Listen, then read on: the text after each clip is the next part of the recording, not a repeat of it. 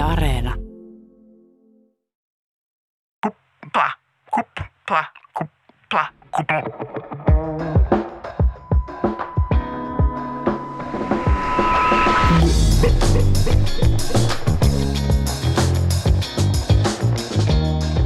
Hei vaan sinne vastamöly kuulokkeiden maailmaan ja tervetuloa Kuplan kokonaan uuden vuoden aikaan. Minä olen Jani Halme ja studiossa onkin kanssani. Pappu Kaarenoja. Kyllä. Mä pitkään luulin, että sä oot sama henkilö kuin tämä Aura Rämö, kenen kanssa tehtiin viime vuosi ohjelmaa, mutta nyt mä oo uskoa, että te ette ole sama ihminen. Hetkittäin musta tästä tuntuu, että mä oon eri ihminen. Kuulijoille kerrottakoon sen verran, että Vappu on minun mielestäni, kyllä kaikkien muidenkin mielestä, tämän maan etujonon kärkitoimittajia. Sä oot entinen Ylkkärin päätoimittaja, sulla on huippuopinnot yliopistoista, sä oot tullut Helsingin Sanomilla, sä oot suuri journalistipalkinnon saaja, vuoden toimittaja ja vanha Iisalmen Sanomien kesätoimittaja. Syytä muistaa, että vieressäni istuu siis Jani Halme, hänkin suuren journalistipalkinnon haltija, Suomen helsinkiläisin parikkalalainen luova johtaja ja uusimpana CV-merkintänä Apulehden uusi maakuntakirjeenvaihtaja. Oho, Sä oot, Jani, valtavan trendikäs ihminen. näinkö olen? Kyllä, kirjeenvaihtajuus on tällä hetkellä journalismissa trendikkäintä, mitä voi olla. Hesari jatkuvasti nimittää kaiken maailman kirjeenvaihtaja, luontokadon kirjeenvaihtaja, silkkitien kirjeenvaihtaja. Jos tekee yliopistosta journalismia, niin saat yliopistokirjeenvaihtaja.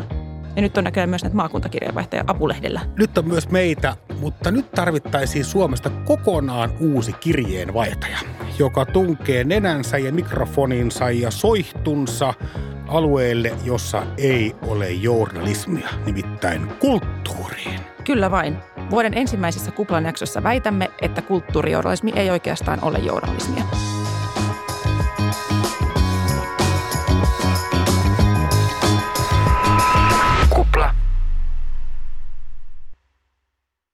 Ajattele Vappu tämmöinen tilanne, jossa ollaan vaikkapa keskustapuolueen puoluekokouksessa. Mä visualisoin. Kansallispuvut, Kyllä, liput. liput liehuu siellä ja Mhm. siellä kerrotaan, että mikä on tämän vuoden paras poliittinen media ja kuka on Suomen paras politiikan toimittaja. Porukka nousee ylös ja alkaa raivoista taputtaa, kun tämä nimi tulee sinne valkokankaalle ja tämä henkilö itse on paikalla, tämä toimittaja. En kai se ole minä. Se et ole ikävä kyllä sinä, mutta tai ehkä joskus vielä.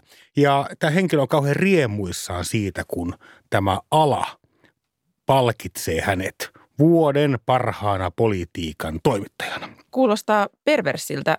Mulle joskus Hesarin toimituksessa sanottiin, että, että silloin pitää olla vähän paha mieli, jos poliitikko kehuu sun juttua. Niin tämä on ehkä se potenssiin tuhat. Kulttuuripuolella tämä on arkea. Onko näin? On joka vuosi on tilaisuuksia, musiikkia, mediaa ja tämmöistä näin, jossa kulttuuriala palkitsee vuoden parhaan median ja joskus jopa yksittäisiä toimittajia.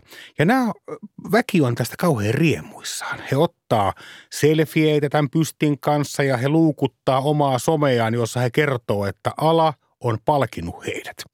Ja tämähän on kulttuurijournalismin alennustilan, ehkä kaikkein irvokkain muoto.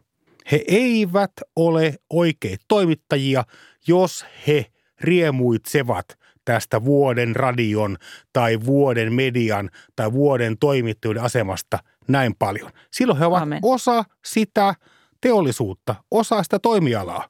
Ei ne toimittajia ole. Mä oon samaa mieltä siitä, että tuossa on jotain irvokasta, että musiikkiala palkitsee parhaan musiikkitoimittajan, mutta sitten tietyllä tapaa ehkä kuitenkin journalismiin kuuluu myös se puoli, että, että toimittajan pitää olla asiantunteva. Niin onko kuitenkin niin, että tuossa on myös näkyvissä se, että musiikkiala haluaa palkita siitä, että joku oikeasti myös tuntee nämä asiat, koska eihän siitäkään mitään tulisi, että ei laikaan tiedä, mistä kirjoittaa. Että onhan tuossa sekin puoli. Niin, se kulttuuritoimittaminen on aika erikoisjeppejen touhua. Samaan aikaan pitäisi olla objektiivinen, analyyttinen, ankara ja raan, kylmäviileinen toimittaja, mutta samaan aikaan kuitenkin sä oot tosi usein osa sitä alaa. Sä tunnet niitä ihmisiä, sä haluat parasta niille.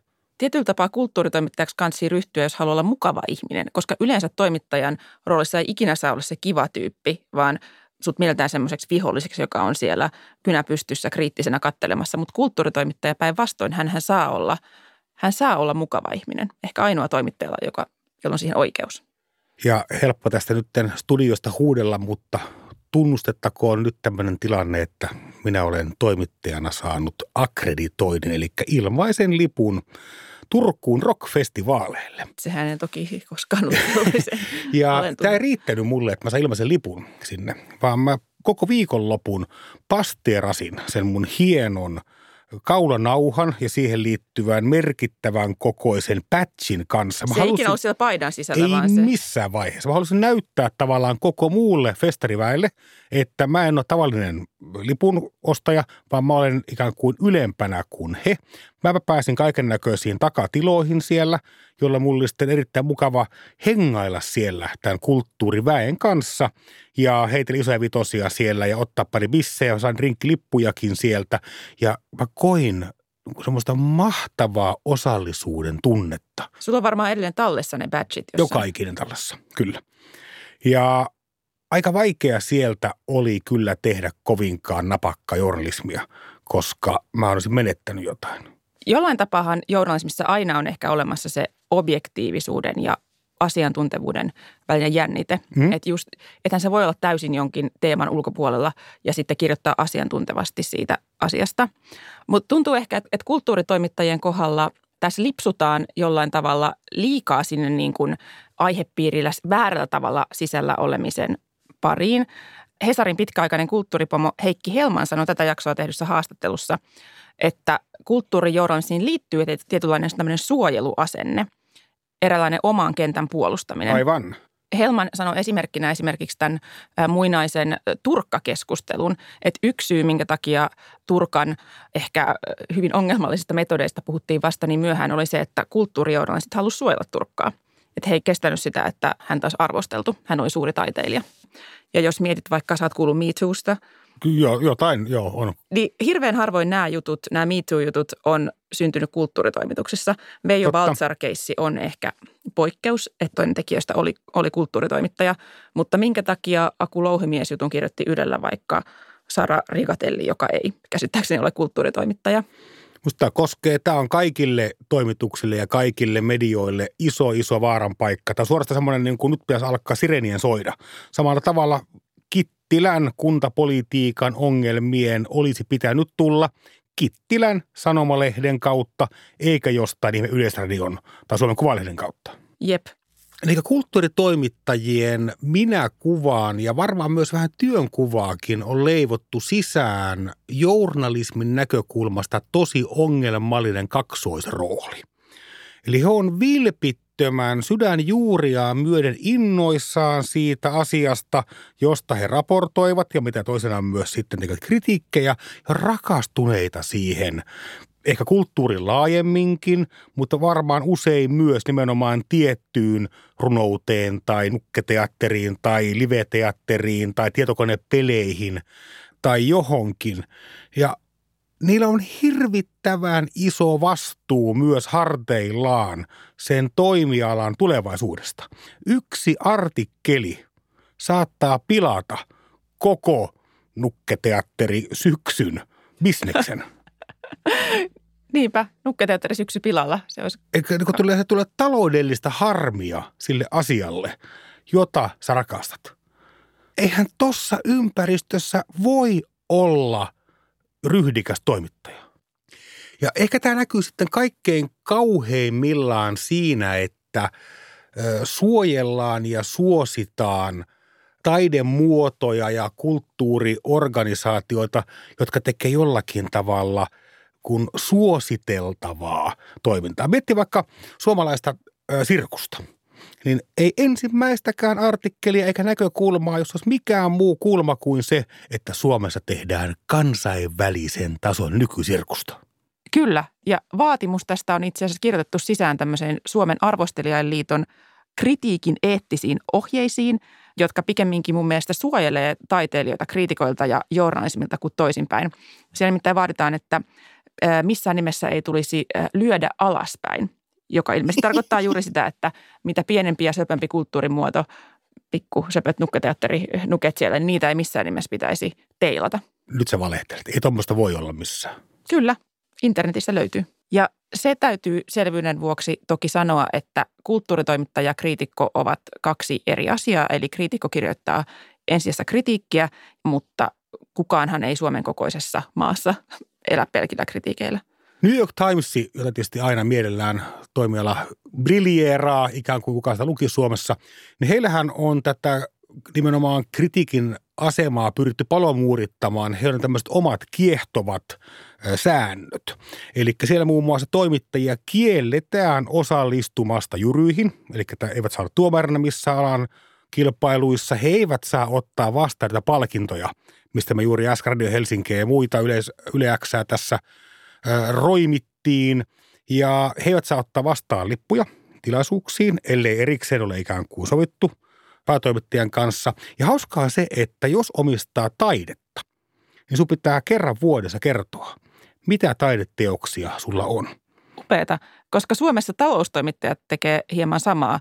He ei saa esimerkiksi shortata ja heidän täytyy totta kai ilmoittaa, jos he omistaa jotain firmoja, niin, niin se vaan suuressa maailmassa nämä journalismiperiaatteet pystytään viemään myös sinne kulttuuritoimittamisen kentälle. Pitäisiköhän piirtää auki semmoinen sosiaalinen pääoma. Eli tuo raha on selvä juttu. Musta on ilmi selvää, että jos sulla on kyky vaikuttaa sen pörssikurssin arvoon toimittajan, niin se varmaan myös se paitsi hyvä tapa, vaan se on todennäköisesti myös laitonta toimia sen asian, se pörssikurssin suhteen ylös tai alaspäin heiluttamisessa. Mutta tämmöinen asia unohtuu herkästi, kun sosiaalinen pääoma. Sillä on nykyään ihan oikea jopa raha-arvo. Kete, mitä, ketä sä tunnet, mitä paljon sulla on kavereita. Niin voisiko olla, miltä tuntuu että sun juttujen perässä olisi merkintä? Että, Mutta kato, kun Suomi on niin pieni maa. Oletko kuullut tämmöistä argumenttia? En- Suomi on niin pieni maa, että täällä on ihan mahdoton tehdä tällaista jaottelua, että ei vaikka oltaisi jossain juruissa tai otettaisiin ehkä palkintoja vastaan. vä- vähän on tosta eri mieltä, tai korjaa aika paljon eri mieltä. Kyllähän nyt jyryihin löytyy väkeä. Suomi on niin pieni maa. Tämä on ihmeellinen kortti tämä pieni maa. Mä tiedän, että sulla on virne silmäkulmassa, mutta se, että sillähän voi ikään kuin, se on tämmöinen yleisjumalkortti. Vapaudu vankilasta. Kyllä, just näin. Että et toimittaja, kulttuuritoimittaja tarvitse mitään vastuuta yhtään mistään. Voi ottaa lippuja vastaan, mennä tavasteliin jonon ohi, mennä festarille elostelemaan, tehdä kavereista juttuja ja aina voi sitten vaan todeta, että niin kun me ollaan niin pieni maa, ei täällä voi tehdä mitään. Hölö, hölö, hölö. Sä voit aivan ihan ongelmitta todeta, minä en arvostele tätä levyä, minä en mene Flow-festivaalille, koska tämä asia on mulle aivan liian läheinen. Mutta et sä tee niin, koska sulta häviää paljon hauskuutta elämästä. Ja koska Suomi on niin pieni maa. Mutta yhtä lailla tämä näkyy musta niin kuin semmoisessa uutismaisemmassa tai ajankohtaisemmassa kulttuuritoimittamisessa. Jos miettii nyt vaikka korona-aikaa, kun kaikki tietää, että taideala on ollut suuressa kurimuksessa, niin kulttuurisivuthan on ollut täynnä semmoista, että kulttuuritoimittajat puolustaa taidekenttää. Että he on ikään kuin ottanut suorastaan tehtäväkseen puolustaa kulttuurin rahoitusta ja taiteilijoiden oikeutta esiintyä myös korona-aikana. Ehkä heidän pitääkin puolustaa. Mitä ongelmaa siinä on, jos kulttuuritoimittaja puolustaa kulttuuria? Ongelma on ehkä siinä, että, että toimittajan rooliin semmoinen minkään asian puolustaminen ei mun mielestä oikein sovi. Että sit pitää hakeutua johonkin taiteilijat ryn toiminnanjohtajan paikalle, jos se jotenkin palava halu on puolustaa jotain tiettyä tahoa. Tuossa koronauutisoinnissa mun itseäni jäi vaivaamaan se, että on myös mahdollista, että kulttuuritoimittajat ei osaa laskea tai lukea. Se kuuntelee sujuvasti ja kirjoittaa suht näppärästi. Mutta ihan vaikka miljoonat eurot meni sekaisin. Eli ihan kun kritiikittömästi puhuttiin tämän veikkausrahojen katoamisen myötä, 17 miljoonan euron potin katoamista kulttuurista. Eikö tämä ollut, tämä oli vissi valhe? Kyllä, siinä ei huomioitu ollenkaan sitä, että 13 miljoonaa oli kompensoitu sitten muulla tavalla. Ennakkoon jo tavallaan Kyllä, päätöksellä. kyllä. Että kirjoittiin vaan, että "Aa, jaa, 17 miljoonaa kauheaa täältä häviää ja taidetta ei voi enää Suomessa tehdä. Tämähän on yksilitteisesti laiskaa toimittamista. Ja tämä on vähän niin kuin yhtä suurta Venäjää, nyky-Venäjää tämä kulttuurikenttä. Eli Venäjän ajatushan on se, että he on uhan alla. Koko heidän ikään kuin se ulkopoliittinen asetelma ja minä kuva perustuu siihen, että jokainen diktaattori vuorotellen on halunnut vallottaa Moskovan ennen kaikkea ja nyt NATO tulee tähän meidän porteille ja muuta. Ollaan uhan alla. Ja suomettumisen kulttuuri elää kulttuurijournalismissa. Ystävyys, yhteistyö ja avunanto, vai miten päin se menikään, elää nimenomaan tällä kentällä. Kupla. Nyt me ollaan vappu aika julmasti oltu yhteistä ja samaa mieltä siitä, että kulttuuritoimittajat ovat faneja, jotka dikkailee kohteitaan ja eivät pysty sitä kautta tekemään oikein kunnon journalismia. Me tarvitaan tähän nyt kyllä ulkopuolinen asiantuntija, eli syytetty. Pietari Kylmälä on Yleisradion kulttuuritoimittaja, nuori mies ja pitkän linjan tekijä, toistakymmentä vuotta ollut Bordorissa hommissa ja hänen erikoisalansa on kirjallisuus ja tunnetaan myös runomiehenä. Hän tekee Yleisradiolle Kulttuuri Ykkönen nimistä radio-ohjelmaa sekä kirjallisuuspodcastia Lukupiiri Tulusto et Kylmälä. Tervetuloa. Kiitos paljon. Sä oot ollut pitkään Ylen Kulttuuri Ykkösessä. Oot tullut Ylen kulttuuripuolella harjoittelijaksi ja olet sillä tiellä edelleen. Ootko sä siis vain ainoastaan kulttuuritoimittaja? No melkein. No en. Kyllä mä tota, teen silloin tällöin taidetta ja, ja opetan hieman ja, ja, te, ja kirjoitan muualle tai teen muuallekin kulttuurijournalismia onneksi kuin Ylelle aina silloin tällöin. Mutta, mutta kyllä mä hirveän yleläinen kulttuuritoimittaja on. No mä, joo, kyllä. Myönnät. Mä, mä, mä oon kulttuuritoimittaja ja vielä yleläinen kulttuuritoimittaja. Miksi susta tuli kulttuuritoimittaja? Nuori terve mies. Se oli itse asiassa, mä muistan itse sen tilanteen hyvin selkeästi. Mä olin Tampereen yliopistossa, opiskelin kirjallisuustiedettä ja taiteiden tutkimusta. Ja sitten mä yksi pimeä ilta istuin siellä tietokone luokassa, tietokonehuoneessa ja, ja mietin, että mikä musta tulee isona. Koska taiteen tutkimuksen opiskelijoilla oli sitten semmoinen niin vähän niin kuin fatalistinen asenne, että tästä ei ole mitään hyötyä. Mutta sitten mä olin kuitenkin kuunnellut Eeva Luotosen – tuosta tuli mun kollega, niin sen ohjelmia paljon ja Yle Radio, niin kuin kulttuuriohjelmia ja radiojuttuja. Ja tykkäsin niistä ja mä ajattelin, että, että, että ei mulla ole mitään muuta mahdollista. ei mitään muuta vaihtoehtoa. Että tämä on nyt sitten se. Ja sitten no, sit meni sit monta vuotta ennen kuin mä sitten päädyin korkeakouluharjoitteluun sitten nimenomaan radion puolelle Ylelle ja, ja ja se sitten jotenkin klousaantui tälleen näin, mutta että, että se, oli sellainen, se oli vähän sellainen johdatus. Sä mainitsit se, että itse myös taidetta jonkin verran, niin mitä taidetta teet? No mä oon tehnyt ennen kaikkea niin kuin esittäviä taiteita, performanssiasioita, hyvin harvakseltaan. Ja teatteria siis. Myös teatteri on, no, joo, mä oon tämmöinen vanha taidelukiolainen ja siellä, siellä Tampereella ylioppilasteatterissa pyörinyt ja, ja niin kuin varsinkin alkuaikoina mun journalistisella uralla, joka on nyt kestänyt semmoisen vähän päälle kymmenen vuotta, niin, niin varsinkin alkuaikoina mulla oli vahvasti sellainen identiteetti, että mä oon sekä taiteilija että toimittaja, mutta sitten se, sitten se taide on kyllä jäänyt vähälle. Te sä voit olla toimittaja ja taiteilija samaan aikaan. Eikö se väkisinkin, että se pyri edistämään sulle läheisten taidemuotojen asemaa tässä maassa? Öö, mä luulen, että tämä on niin kuin hirveän tyypillinen jotenkin tilanne öö, monille, monille toimittajille, monille varsinkin freelancereille, jotka ottaa öö, tietysti niin kuin tulonsa mutta öö, monesta lähteestä, mutta, mutta toimii tyypillisesti toimittajat mun mielestä toimii aika monella kentällä ja tämmöisessä niin kuin Suomen kaltaisessa pienessä maassa se on mun mielestä aika yleistä ja, ja mahdollistakin. Mutta kyllä tämä tietysti, mä ymmärrän sun kysymyksen jotenkin silleen niin kuin tarkoituksen jotenkin silleen, että onko siinä jotain niin kuin intressiristiriitoja sitten. Ja onhan siinä ilman muuta. Ja niitä pitää niin kuin käsitellä mun mielestä. Mutta toisaalta niin kuin mä ajattelen myös, että se on hirveän hedelmällinen tilanne, että, että taiteen kentällä toimiminen myös ruokkii sitä, sitä kulttuurijournalistista työtä ja, ja se on niin kuin osa sitä semmoista niin kuin verkostoitumista, mitä toimittajien joka tapauksessa pitää tehdä, että siitä syntyy ikään kuin näköaloja myös sinne niin kuin taiteen maailmaan, mitä sitten journalistina käsittelee. Tämä on ehkä vähän jotenkin kärjistävä vertaus, mutta kaikki on varmaan samaa mieltä siitä, että esimerkiksi politiikan toimittaja ei voisi toimia niin, että hän olisi myös jotenkin sisällä politiikan mm. kentässä. Hän itse myös tekisi politiikkaa ja tekisi journalismia politiikasta. Joo. Niin pystyt avaamaan tämä ero, että miten sä hahmotat sen, että mistä se ero tulee, että minkä takia kulttuuritoimittaja pystyy tietyllä tavalla toimimaan tämmöisessä kaksoisroolissa, mikä ei sitten ole mahdollinen vaikka politiikan toimittajalle? No mä en ole ihan samaa mieltä siitä, etteikö politiikan toimittaja pystyisi niin kuin toimimaan ikään kuin monilla yhteiskunnan kentillä.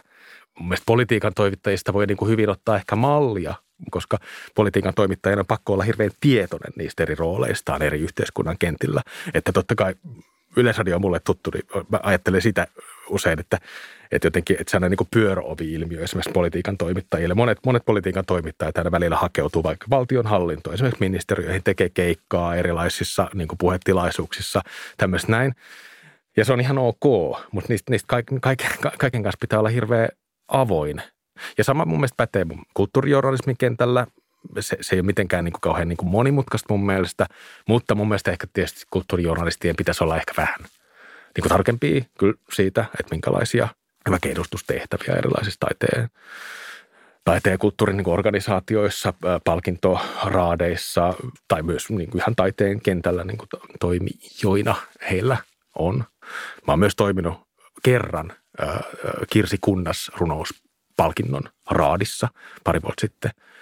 Ja tota, siihen mä hain luvan siinä, eikä se ole mikään salaisuus. Niin kuin, et, et, mutta mutta tämä on just Mietitkö tää, siinä kohtaa, että voitko lähteä tähän raatiin mukaan? Kyllä mä kysyin, joo. Mutta mietitkö Ö, niin omalta kohdalta? mietin, Ei vaan, että pomo on vaan että kestääkö ikään kuin sun Mietin, journalistinen joo. integriteetti sen? Joo, kyllä mä itse mietin sitä ja mä luulen, että ihan hirveän moni niin kuin kulttuuritoimittaja ei välttämättä mieti, että nämähän on tämmöisiä vähän niin kuin kunnia-asioita. Että kun pääsee urallaan vaikka jollekin johonkin vaiheeseen, niin sitten aletaan niin kuin pyytää erilaisiin tämmöisiin luottamustehtäviin, vaikka niin kuin yhdistyksissä toimimiseen tai raateihin.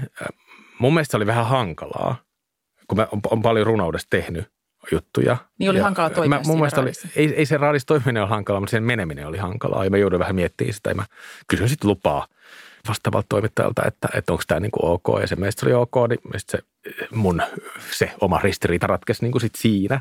Ja se oli tosi kivaa ja se oli niinku tosi hyödyllistä myös mulle niinku toimittajana tietysti niinku vähän eri kantilta jotenkin hahmottaa suomalaisen runouden kenttää just sinä vuonna. Ja siitä on ollut mulle paljon hyötyä sitten jälkikäteen. Mut kyllä Mikä sitä sitten mietin. hankalaa? Mikä, mikä oli se asia, mikä sai sut miettimään, että, että No tämä jo- ei ehkä ole oikea positio? No mä, mä mietin sitä just sitä, että mikä mun niin kuin journalisti, niin kuin, rooli journalistina, että et salliiko se tämmöistä roolien sekoittumista.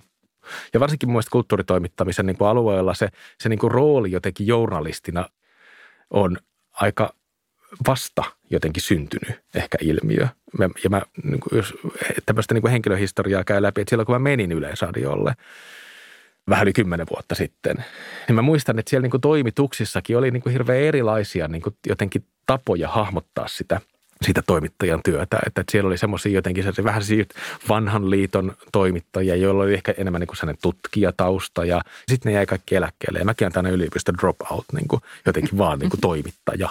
Että se tulokulma siihen journalismiin oli ehkä semmoinen niin kuin vähän valistuksellinen ja, ja tämmöinen näin.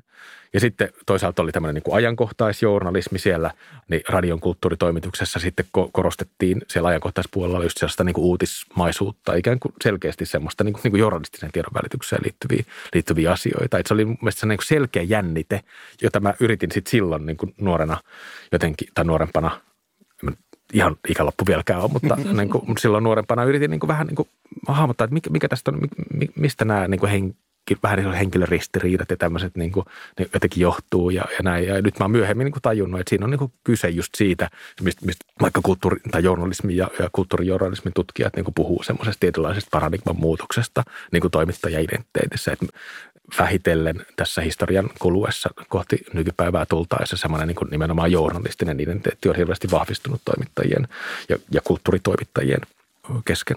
Saas kulttuuritoimittaja toimia alan eteen? Saat sä toimia runouden eteen tässä maassa? Tämä on mulle, niin kuin, tämä, tämä on avoin kysymys. mulla ei oikein vastausta tähän näin. Mutta kyllä mä sanoisin, että joo. Ja mä luulen, että tosi moni kulttuuritoimittaja kyllä niin kuin jakaa sen, että, että, että tämmöisessä niin kuin Suomen kaltaisessa niin kuin aika pienessä maassa, että, että jos mä, niin kuin yksi, yksi mun toimittavia ohjelmia on tämmöinen perinteinen Tämän runon haluaisin kuulla ohjelma Yle Radio Ykkösessä, tämmöinen runo toive konsertti, missä kuulijat saa toivoa runoja ja niitä sitten esittää radiossa, niin sehän on ihan pelkkää niin kuin suomalaisen runouden promoamista se, se ohjelma. Ja hyvä niin, ei, se, ei sillä olekaan mitään muuta niin kuin journalistista roolia mun mielestä sillä, sillä ohjelmalla, että se voi tuoda niin kuin näkökulmia runouteen ja tälleen näin, mutta että, että, että ei, sen, ei se ei mikään kritiikkiohjelma. Et on niin kuin monen, monen, niin kuin journalismilla on tietysti niin kuin tosi monenlaisia funktioita. Mutta tämä on niin mun mielestä myös yksi sellainen niin kysymys, mitä pitää myös olla tosi niin tarkkana siitä, että koska myös tämä asenne, suomalaisen kulttuurin ed- edistämisen niin kuin asenne myös tuottaa hirveän niin kuin platkuu journalismia. Öö, mä yritin tuossa niin miettiä, että no etukäteen jotenkin sitä, että, että, että mun mielestä niin kuin suomalainen kulttuurijournalismi on aika kansallista jännällä tavalla. Että mun mielestä semmoinen niin kuin, niin kuin kansainvälinen seuranta on, on jäänyt jostain syystä niin kuin vähemmälle. Mä en niin kuin törmää siihen hirveän paljon. Onko tämä joskus ollut sitten? En mä, en mä varma. En, en, en osaa niin kuin sanoa. Tai jos ei ole ollut, niin sekin on, sekään ei ole tietysti niin kuin hyvä asia. Et suomalainen kulttuurijournalismi on ihan loputtoman kiinnostunut suomalaisesta kulttuurista, koska se on tässä näin ja se on helposti saavutettavaa myös toimittajille, joille, joille ei tarpeellista kielitaitoa sitten. Ja tota, meidän kulttuurikäsityksen niin kuin laajentaminen vaan tarvii resursseja. Ja nyt, se, nyt musta tuntuu siltä, että tämä kansainvälisen keskustelun niin kuin seuraaminen, se on sitten freelancerien ja, ja niin kuin yksityisyrittelijäisyyden harteilla. Että siihen ei pistetä tarpeeksi paukkuja isoissa mediataloissa.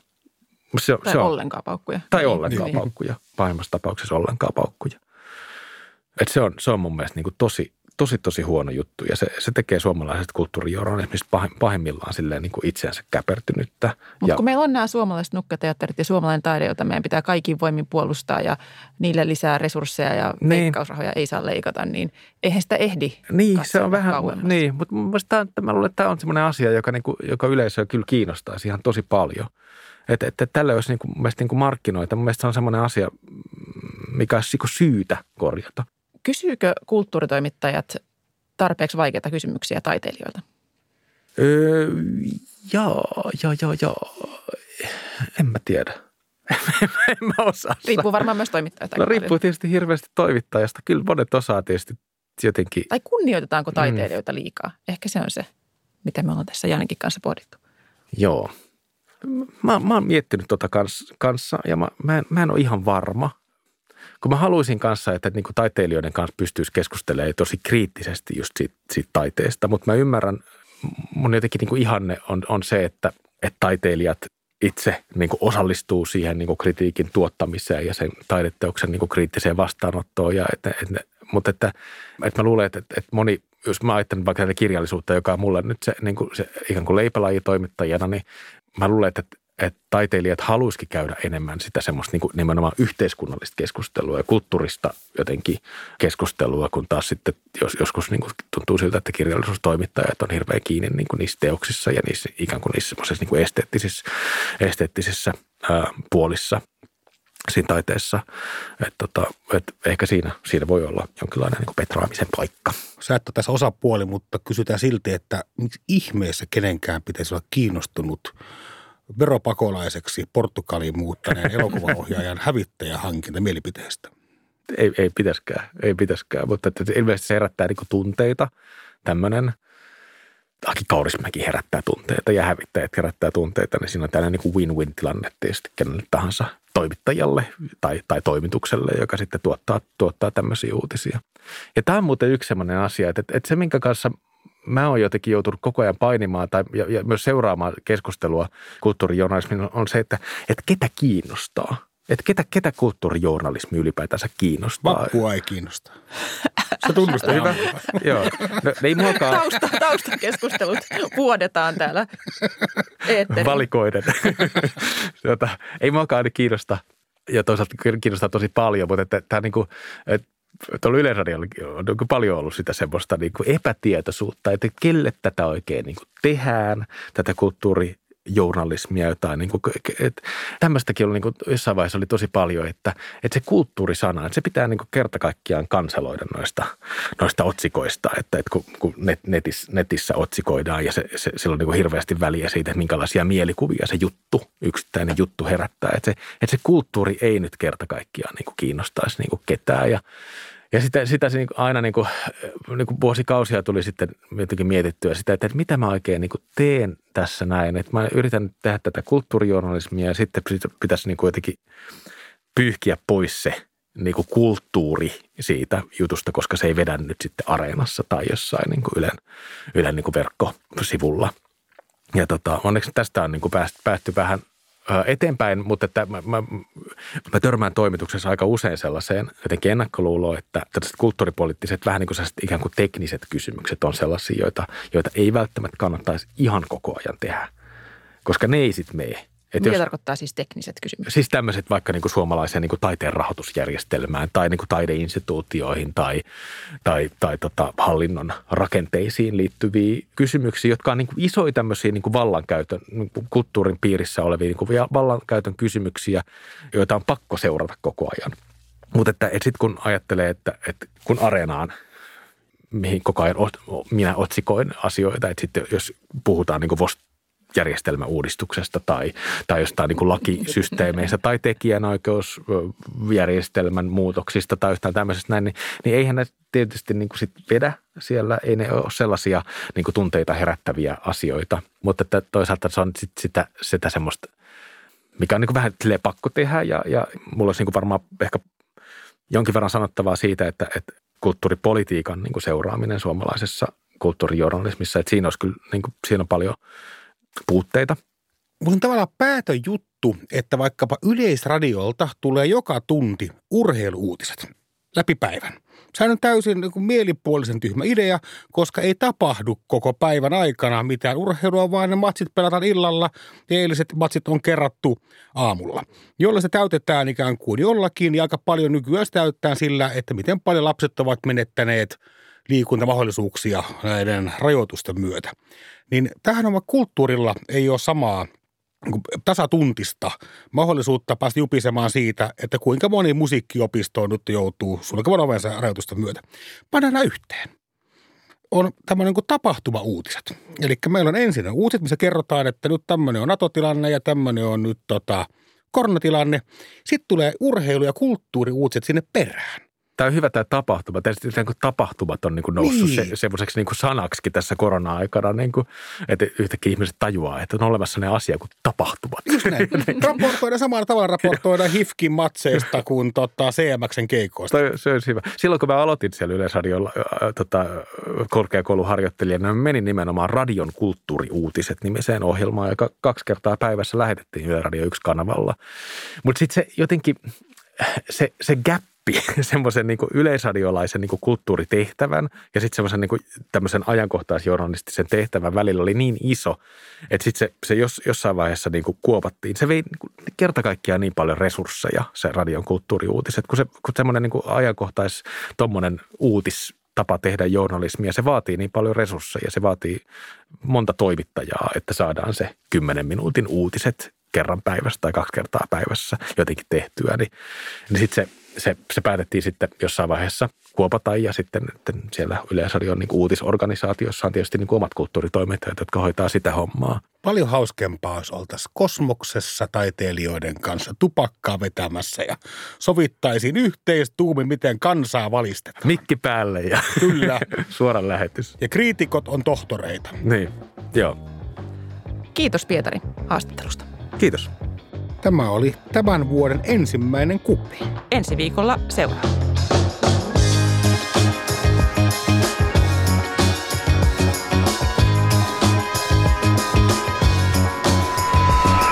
Kupla. Tuleeko vaihe, joka oli A. Rämölle koko tuotannon vaikeampala? Ai mikä? Ai se, kupla. Kupla, joo. Musta siitä kuulee, että sitä ahistaa sanoa niitä.